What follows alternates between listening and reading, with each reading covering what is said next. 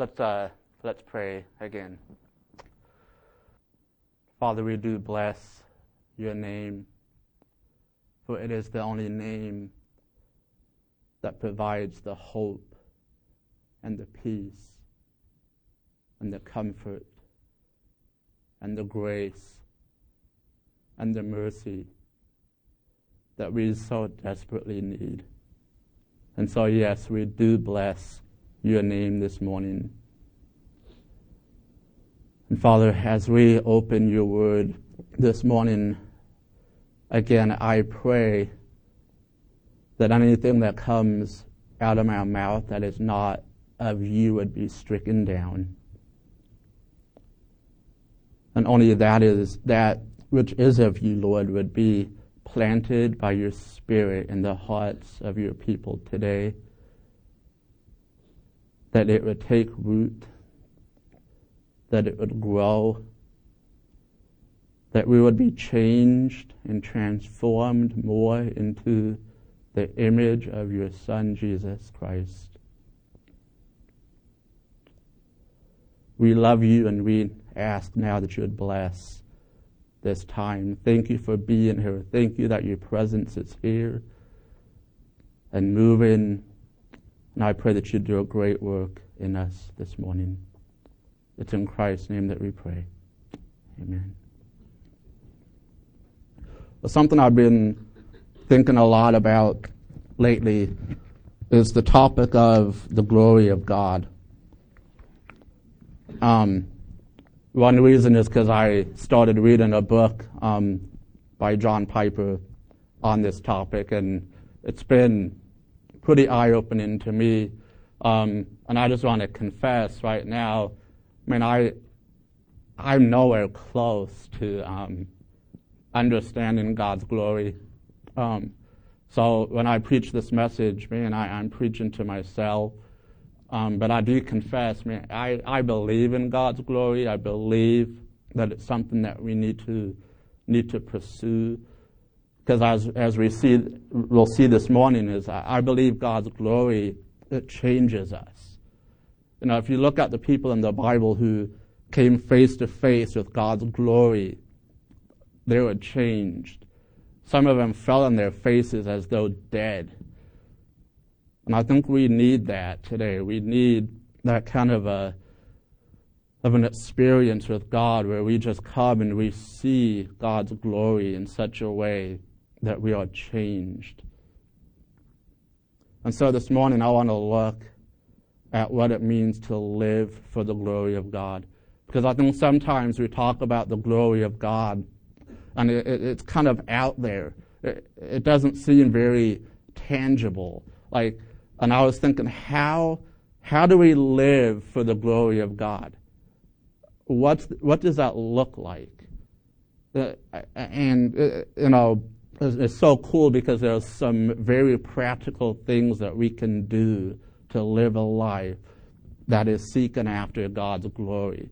And so it was so good for me to study through this and to walk away thinking, ah, I finally have some very tangible things that I can hold on to, that I can look to as I try to live a life that seeks God's glory. And so we're going to go through some of those things this morning. But I want to kind of lay a foundation. I, I said that it's the glory of God that changes us, and didn't just make that up. Uh, we'll be glad to know that. Uh, but if you turn, this would be my, our main text, and then there's going to be a lot of scripture this morning that we look at.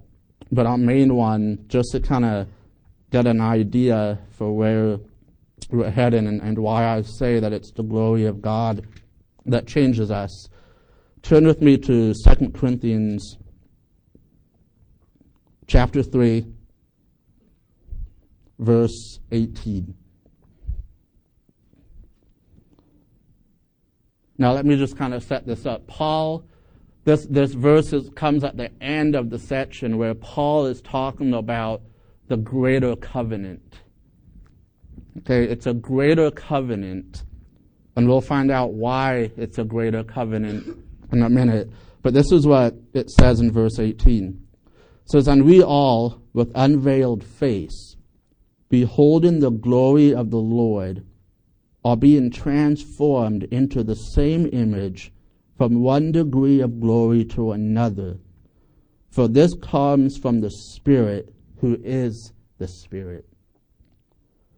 See, remember Moses when, when he saw God, his, his face was veiled.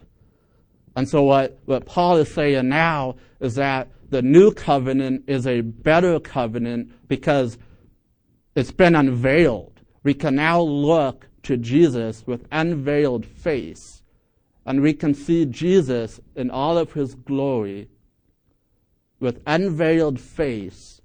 And what happens? It says that we are being transformed. Transformed into what? The same image, the image of who? Christ. From one degree of glory to another.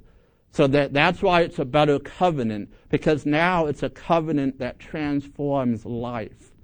It's a covenant where we can look to Jesus and all of his glory and all of his splendor, and that changes us. Jesus is no longer obscured. And we can look at Jesus with unveiled face.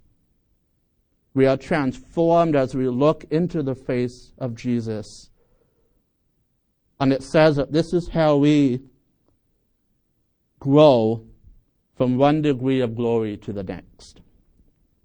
Something that they didn't have in the Old Covenant. The Spirit of God working in us through the life of Christ, through His Word, through the glory of Christ, is how you and I are changed. Look down further in chapter 4, verse 6. It says, For God who said, Let light shine out of darkness, has shone in our hearts to give the light, listen to this, of the knowledge of the glory of God in the face of Jesus Christ. So this glory is now in the face of Jesus Christ. And God is the one who shines in our hearts in such a way that we can now see the glory of God in the face of Jesus Christ. And He gives us this knowledge. So therefore, the glory of God then becomes, I believe, the primary way in which the work of sanctification happens. This is why this topic is huge. This is why I think we need to, to understand the glory of God. Because if we don't, if we're not looking to Jesus, if we don't understand His glory, then guess what? We're not going to be changed. Just like there were changed when people saw Him and they felt as though dead and their lives are completely, radically changed, that's not going to happen until we understand this idea of God's glory. And so that's why I think it's so key, it's so important that we understand God's glory because it is what changes us, it is what transforms us. And we have to ask the question do you want to be transformed? Now, don't, don't give me the church answer, the Sunday school answer. Uh, yes, we do. I, I want you to stop. I want you to pause, and I want you to really think about this question. Do you really want to be changed into the image of Jesus? And do you understand that that is the goal of our life? Is to become more and more like Jesus. If we answer yes, then we've got to understand the glory of God. Another question I want to ask is this, because I think this is key. Whose glory are you living for today? Whose glory are you living for today? Because I think if you're like me, I'm very prone if I'm not careful. And if I'm not in God's Word and I'm not praying, it's very easy for this flesh to start working its way out. And it's very easy for life to start becoming about me. And there's two options. We either live for the glory of God or we live for the glory of ourselves. And living for the glory of ourselves gets us nowhere. But living for the glory of God brings Him glory and brings us the most satisfaction. And so if we're to look to God's glory then to transform us, if God's glory is important and you want to live to the glory of God, then we have to ask the question, how? How do we live for God's glory? And I want to give you some, some very, hopefully, practical things that, that we can look to. Number one, this is pretty obvious, but you have to commit your life to it. Somebody once said, if you aim at nothing, you'll hit it every time. You have to, you have to set the direction of your life towards living for the glory of God. You have to commit to it. You have to aim for it. It doesn't just happen by itself. You don't just wake up one day and it's all about God's glory. You need to work at it. You need to seek after it. You have to commit to it. In John 8:50, Jesus says this, "Yet I do not seek my own glory. There is one who seeks it, and he is the judge." Jesus says, I don't seek my own glory at all, but I seek the Father's. See, if you know anything about the life of Jesus, he was all about the glory of God. His whole life, his whole dedication was to, was to following the glory of God and doing what the Father wanted him to do. That's what he set out to do, to do the will of his Father, which eventually sent him to the cross, where he died for the sins of those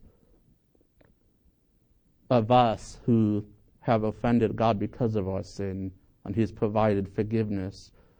And so Jesus Himself made it His aim to seek God's glory. 1 Corinthians 10:31 says, "So whether you eat or drink or whatever you do, do all to the glory of God." Again, it's an aim you have to set your mind to it. And I was thinking a lot about that verse, just trying to think through what does that mean. And I, I think I have a little better understanding of this now. It, it means just in the very basic things of eating and drinking, right?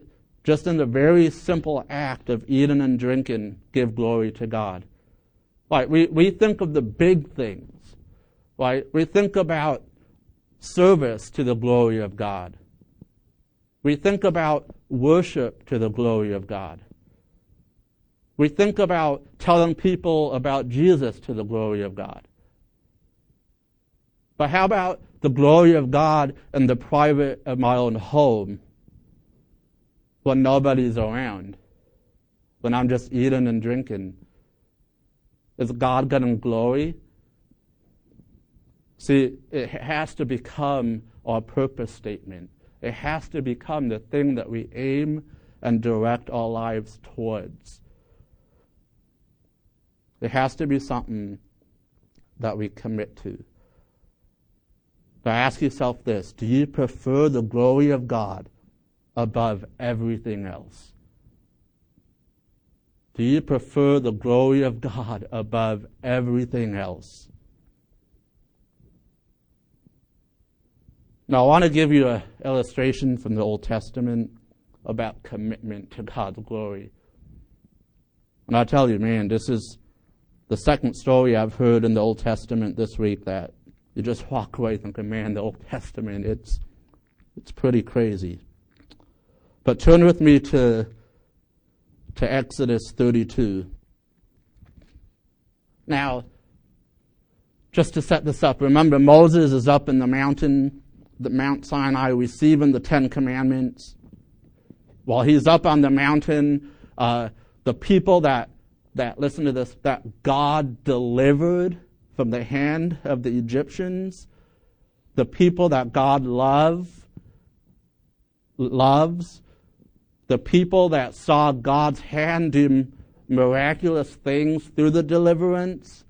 So this is what happened. Moses goes away to spend time with God. And the people start to wonder, what happened to Moses? He's been gone a while. They start to worry and panic. And so they come to Aaron, which is, anybody know who Aaron is? Brother of Moses. Okay, so his brother, okay, they come to him and they say, Away with this God. Build for us other gods, other idols. And so Aaron says, Okay, give me all your gold. And so they gather all the gold and they make this golden calf and they start to worship this golden calf. Read the story. There are things that happen that probably aren't appropriate to share here, but just chaos. Okay, sin is just rampant. Okay, Moses comes down. This is what he comes home to. And by the way, this is Aaron, his brother, who is kind of leading this thing. And starting in verse uh, 25, we pick up the story. And it says, When Moses saw that the people had broken loose, that's putting it lightly, for Aaron had let them break loose to the derision of their enemies. Then Moses stood in the gate of the camp and said, Who is on the Lord's side? Come to me. Okay, so he's, he, he's in the midst of all this stuff and he, he says, okay, this is, this is chaotic.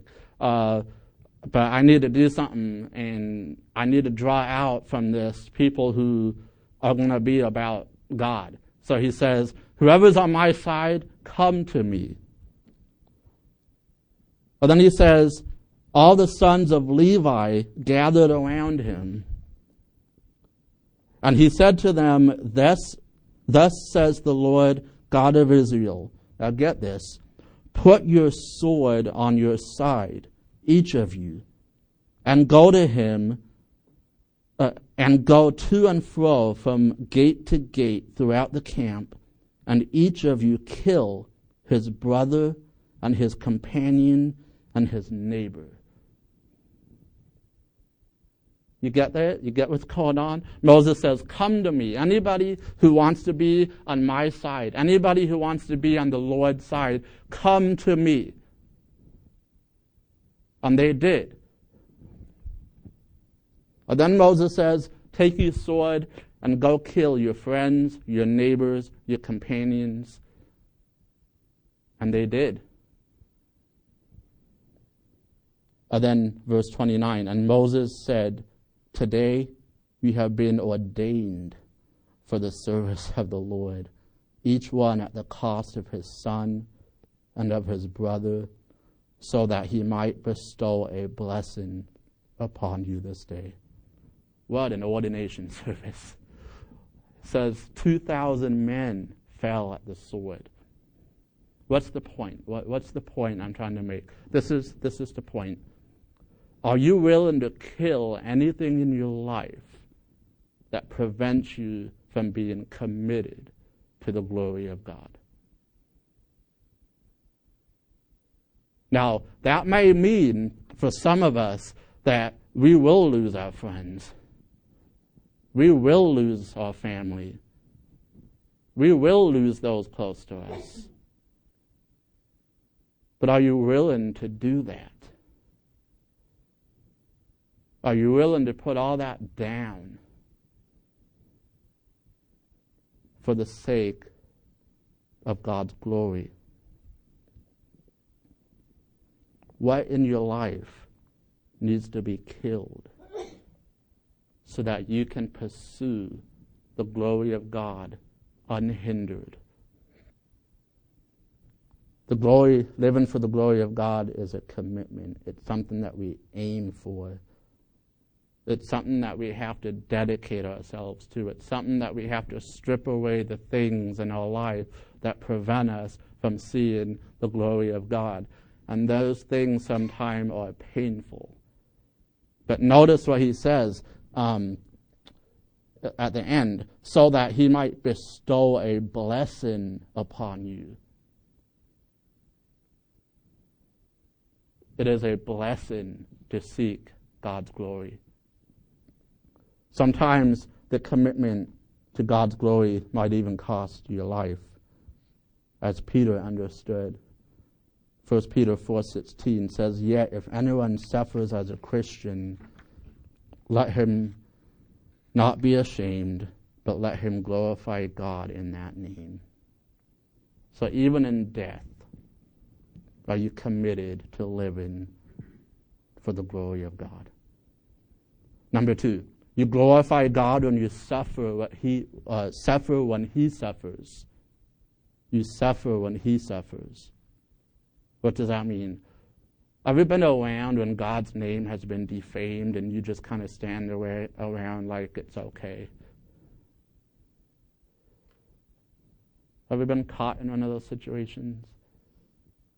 Where you just you're nervous, you don't really want to say anything, you don't want to come across like judgmental, but you know, man, my God, he's being mocked right now. He's being defamed.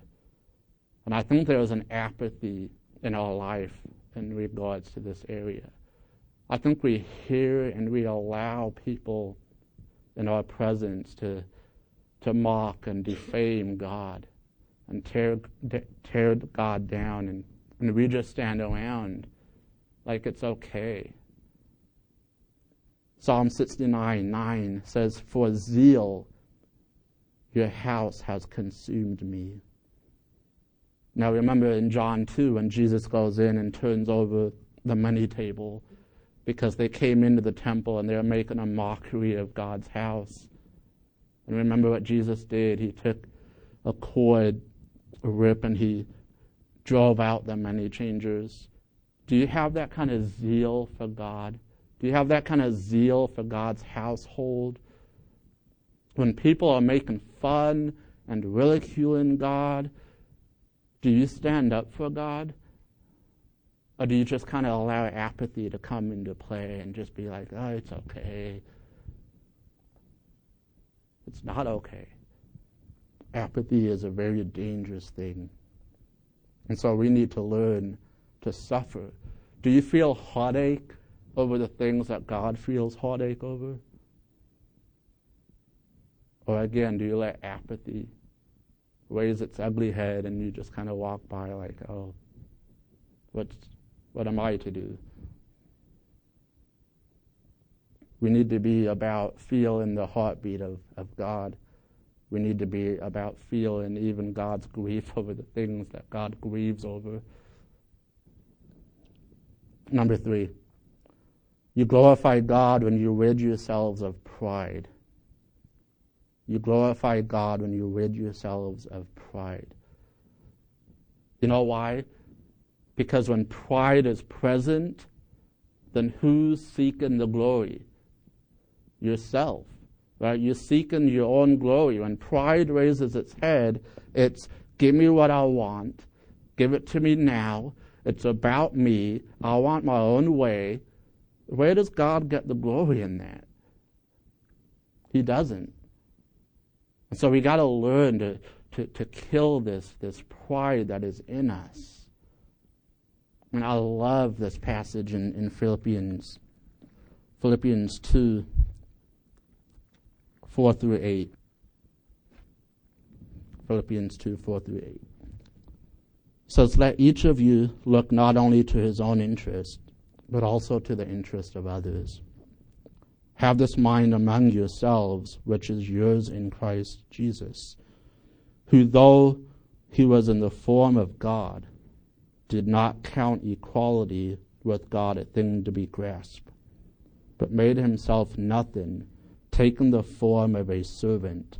By the way, there's that word doulos again that we talked about a few weeks ago made himself a slave, being born in the likeness of men, and being found in human form, he humbled himself by becoming obedient to the point of death, even death on a cross.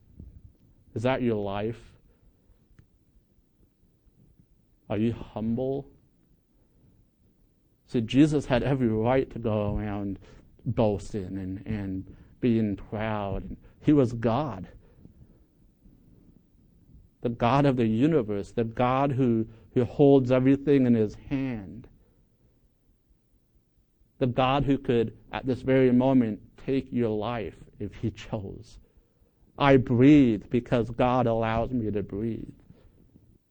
So if anybody has the right to walk around saying, Look at me, look how great I am, it's not you, it's Jesus, first of all. But what did he do? Says he humbled himself, even to the point of becoming obedient and dying on the cross. So we will never, we will never see the glory of God.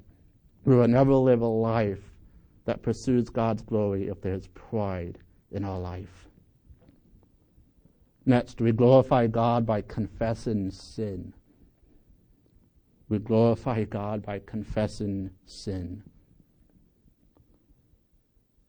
Luke 23 41 is the picture of the thief on the cross. And listen to what the thief on the cross says. There's two thieves hanging on either side of Jesus. One of them is mocking Jesus. The other one says, For we are receiving the due reward of our deeds. But this man has done nothing wrong. You see the difference between the two men? This thief realized, I deserve this. I deserve this penalty for my wrongdoing. And what did Jesus say to him? Remember? Says, Today you will be with me in paradise. So confession isn't about making excuses for why we've sinned.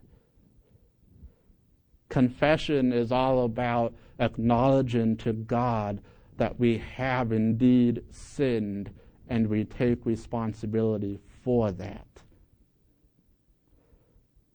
We are getting exactly what we deserve. When we sin and God chastens us, we are getting exactly what we deserve. And by the way, when we confess, and it is a true confession, then what we're doing is we are allowing God to do whatever God wants to do in us. Either he'll chastise us, he'll discipline us, and he's just in doing that, and he gets all the glory for that. If he doesn't chastise and discipline us, then guess what? He still gets the glory because that's mercy. So, in either case, God is glorified. When we confess, we acknowledge our sin. We acknowledge, okay, whatever happens to me from the hand of God because of my sin, I deserve it. I deserve it. And God's glorified in our confession of sin. He is glorified in the discipline of his children because of sin, and he is glorified when he gives mercy and does not do anything. Next, we glorify God by trust in him. Actually, I want to back up. Um, Nehemiah 9:33. I want to share this. Um, this is Nehemiah 9:33. It says, "Yet you have been righteous in all that has come upon us, for you have dealt faithfully and we have acted wickedly. There's somebody taking ownership of their sin. There's someone taking ownership of what God's about to do, if God's going to do anything. And that should be our attitude. We glorify God by trust in Him. Romans 4 18 through 22, talking about Abraham, starting in verse 18, says, In hope he believed against hope that he should become the father of many nations. Let me stop. Remember, God promised Abraham that his descendants would be as many as the stars in heaven and the sand it would be great. And God makes this promise. Even in the even the fact that Abraham's wife was beyond the age of bearing children. And God comes and, and promises Abraham,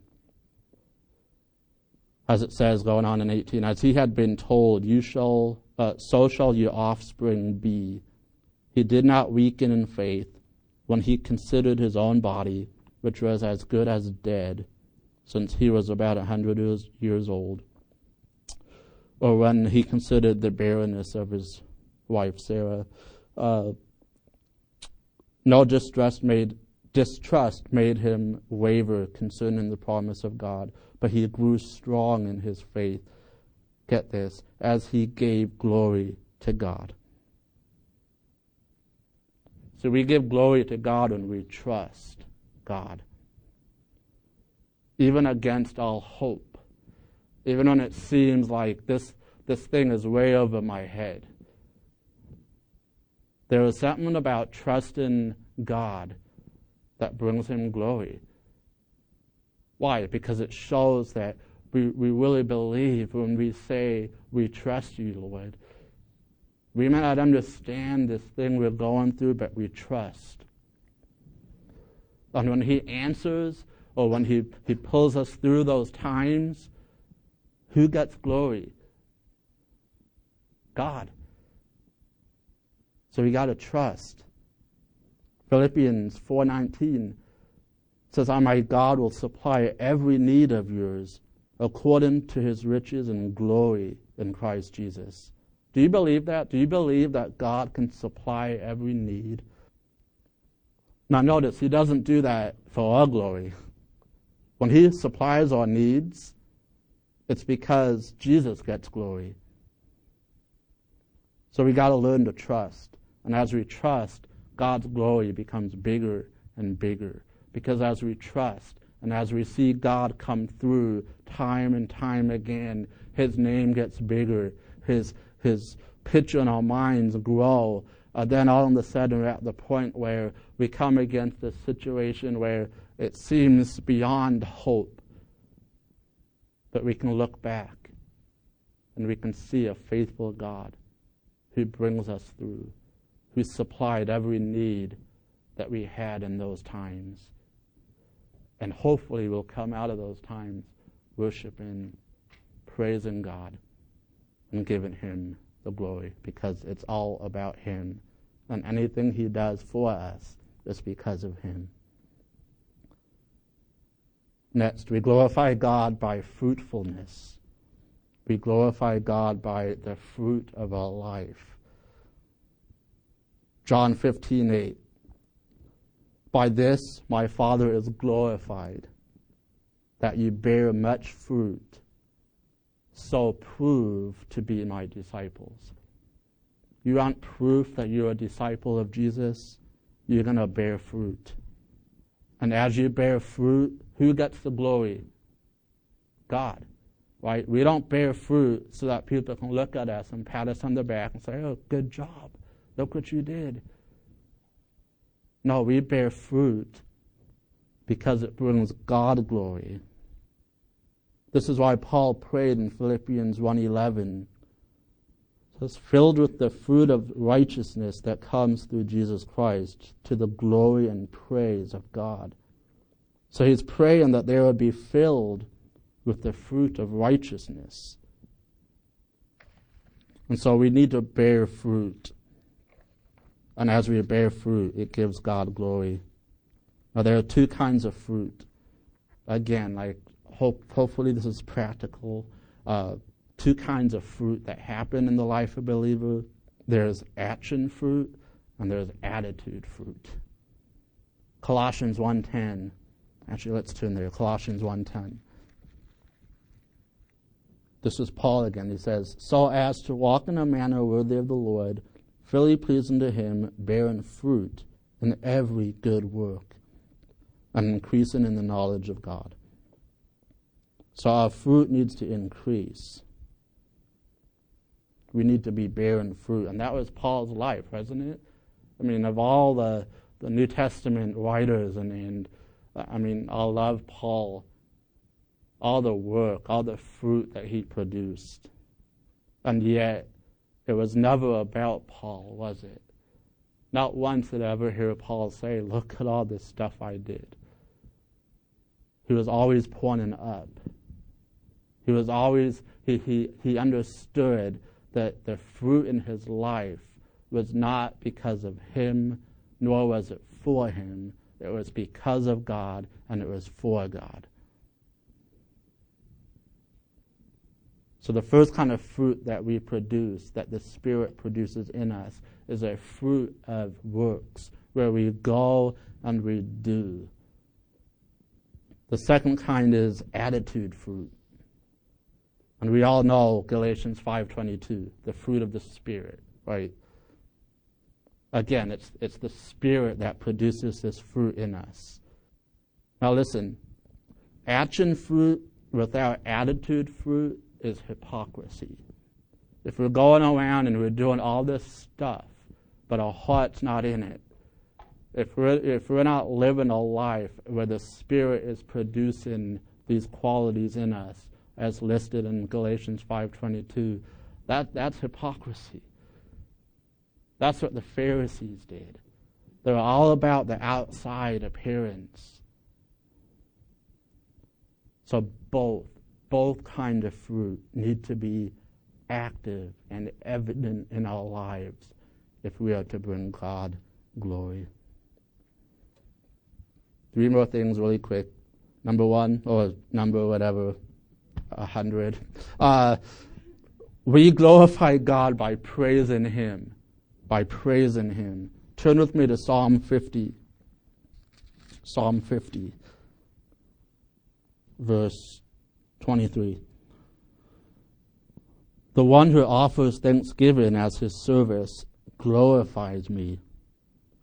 To one who orders his way rightly, I will show the salvation of God.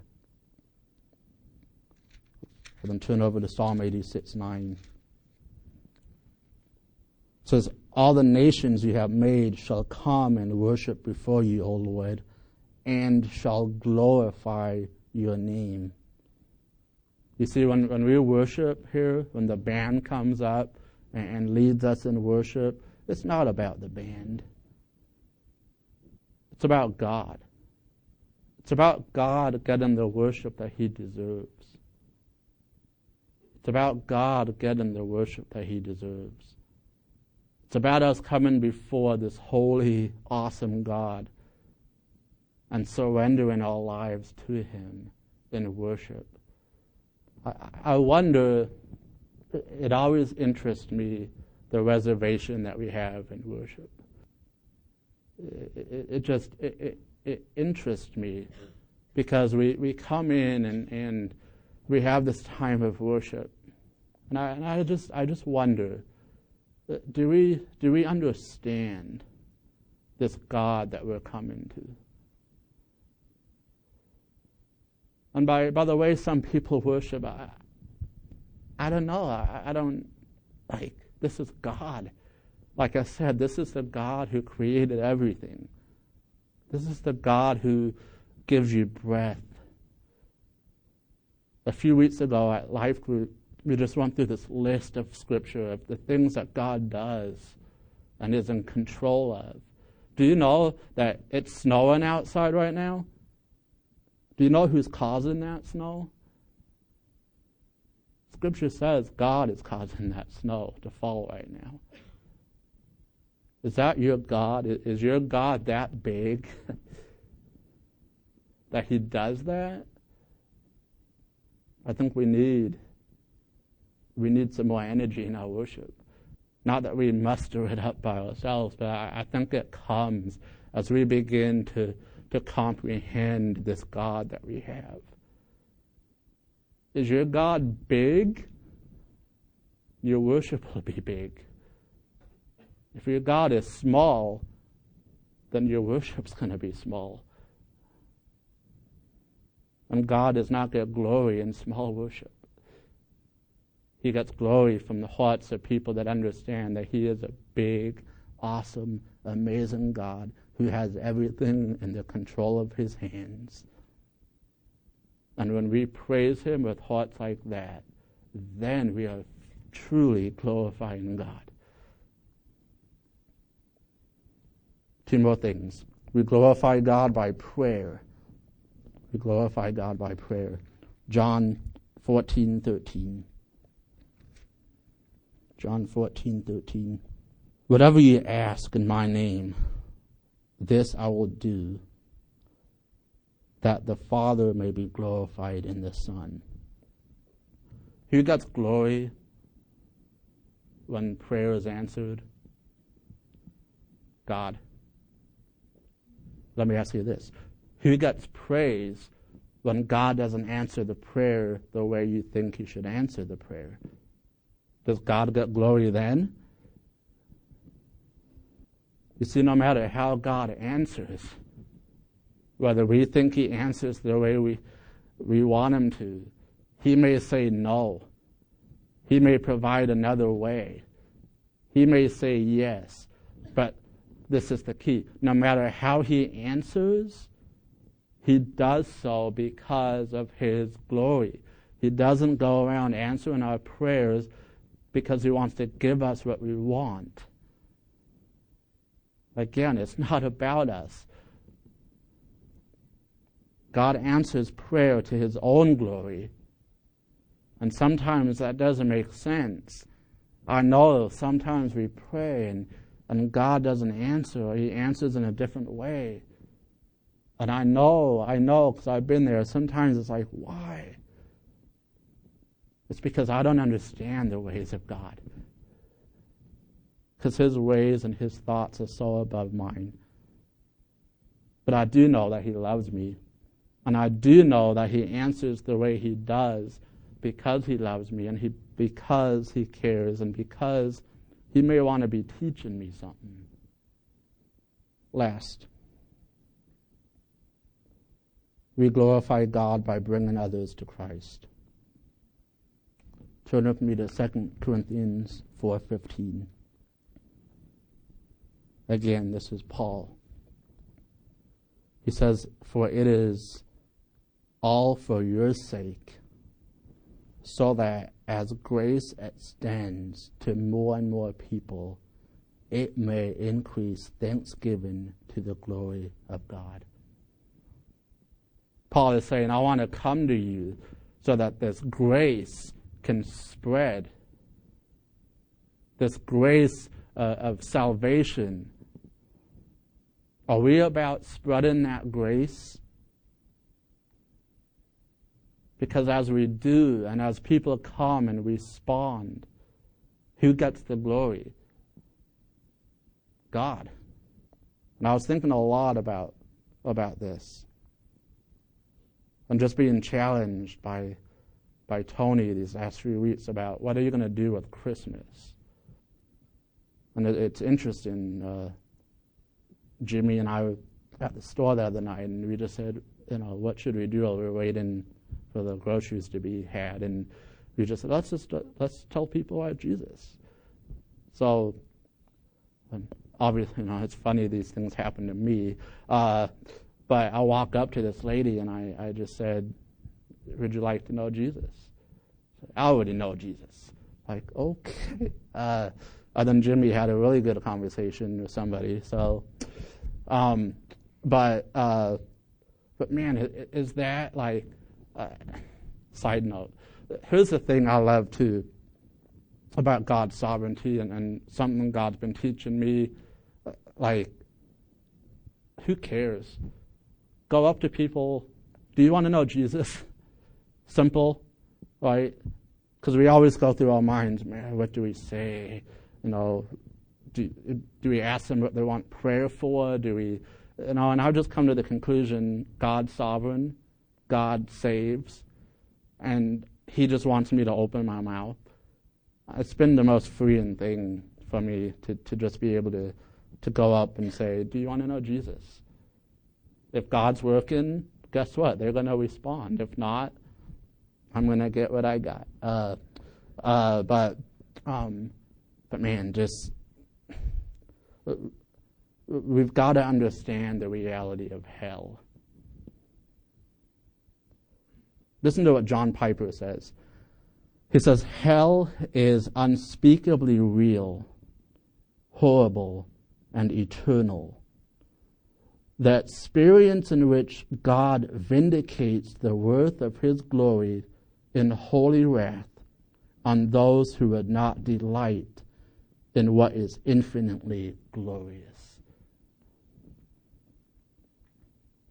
Jonathan Edwards says this God aims at satisfying justice in the eternal damnation of sinners, which will be satisfied by their damnation, considered no otherwise than with regard to its eternal duration. Now, listen to this. But yet, there never will come that particular moment when it can be said that now justice is satisfied. That's hell. Eternal. God's justice is never satisfied, which is why it's eternal. Those, hell is real, you guys. And I have to remind myself of that because sometimes I forget that people who die apart from Christ, they go to hell. When we have a job, God tells us, open our mouth. Hell is real. And yes, God is glorified even in the sending to hell of people, but he's also glorified, and I think even more so, when people respond to him and embrace him as their Savior and Lord. So if we want to glorify God, we, we've got to be about bringing other people to Christ. So you want to be transformed you want to be more like Jesus? Don't look to him. Look to the face of Jesus. You see, Jesus wants glory in his church. We are his church, by the way. So glory in his church never happens unless it happens in us individually, right? I mean, the church isn't these four walls of this. This this wall doesn't become more holy or like Jesus. Right? We do. We are the church. So if the church is to become holy and glorious, then we ought to become holy and glorious as individuals. Ephesians 3:21 To him be the glory in the church and in Christ Jesus throughout all generations forever and ever. Amen. And then Philippians 4:20 Now to our God and Father be the glory forever and ever. And everyone said, Amen and amen. And I thought, man, just praying through how do I want to close? And I thought, I, I want to go back to Moses. And I want to ask, who is with me? Who, who wants to be on God's side with me? who, who wants to be about God's glory? And I'm going to say, come up here with me. Sorry, that would have been fun. Uh, honestly, come up here with me. Stand today. Let today be the day where we say, today it's about God's glory. It's about me living for that. I know that's a commitment, asking people to do that. But I want to ask. And if I'm the only one up here, I'm going to do it. I'm going to do it. So as the worship team comes and, and, and plays, man, if you want to come, fall on your faces. If you want to cry out to God, if you want to say, I'm for you today, God, then come, stand with me, and let's do this thing together because we need each other. We need each other to do this. And so come if you want to come. Let's pray. Father, thank you so much Thank you so much for your word. Thank you for your glory. And Father, all I'm going to pray right now is that you would work in the hearts of people. In Jesus' name, amen.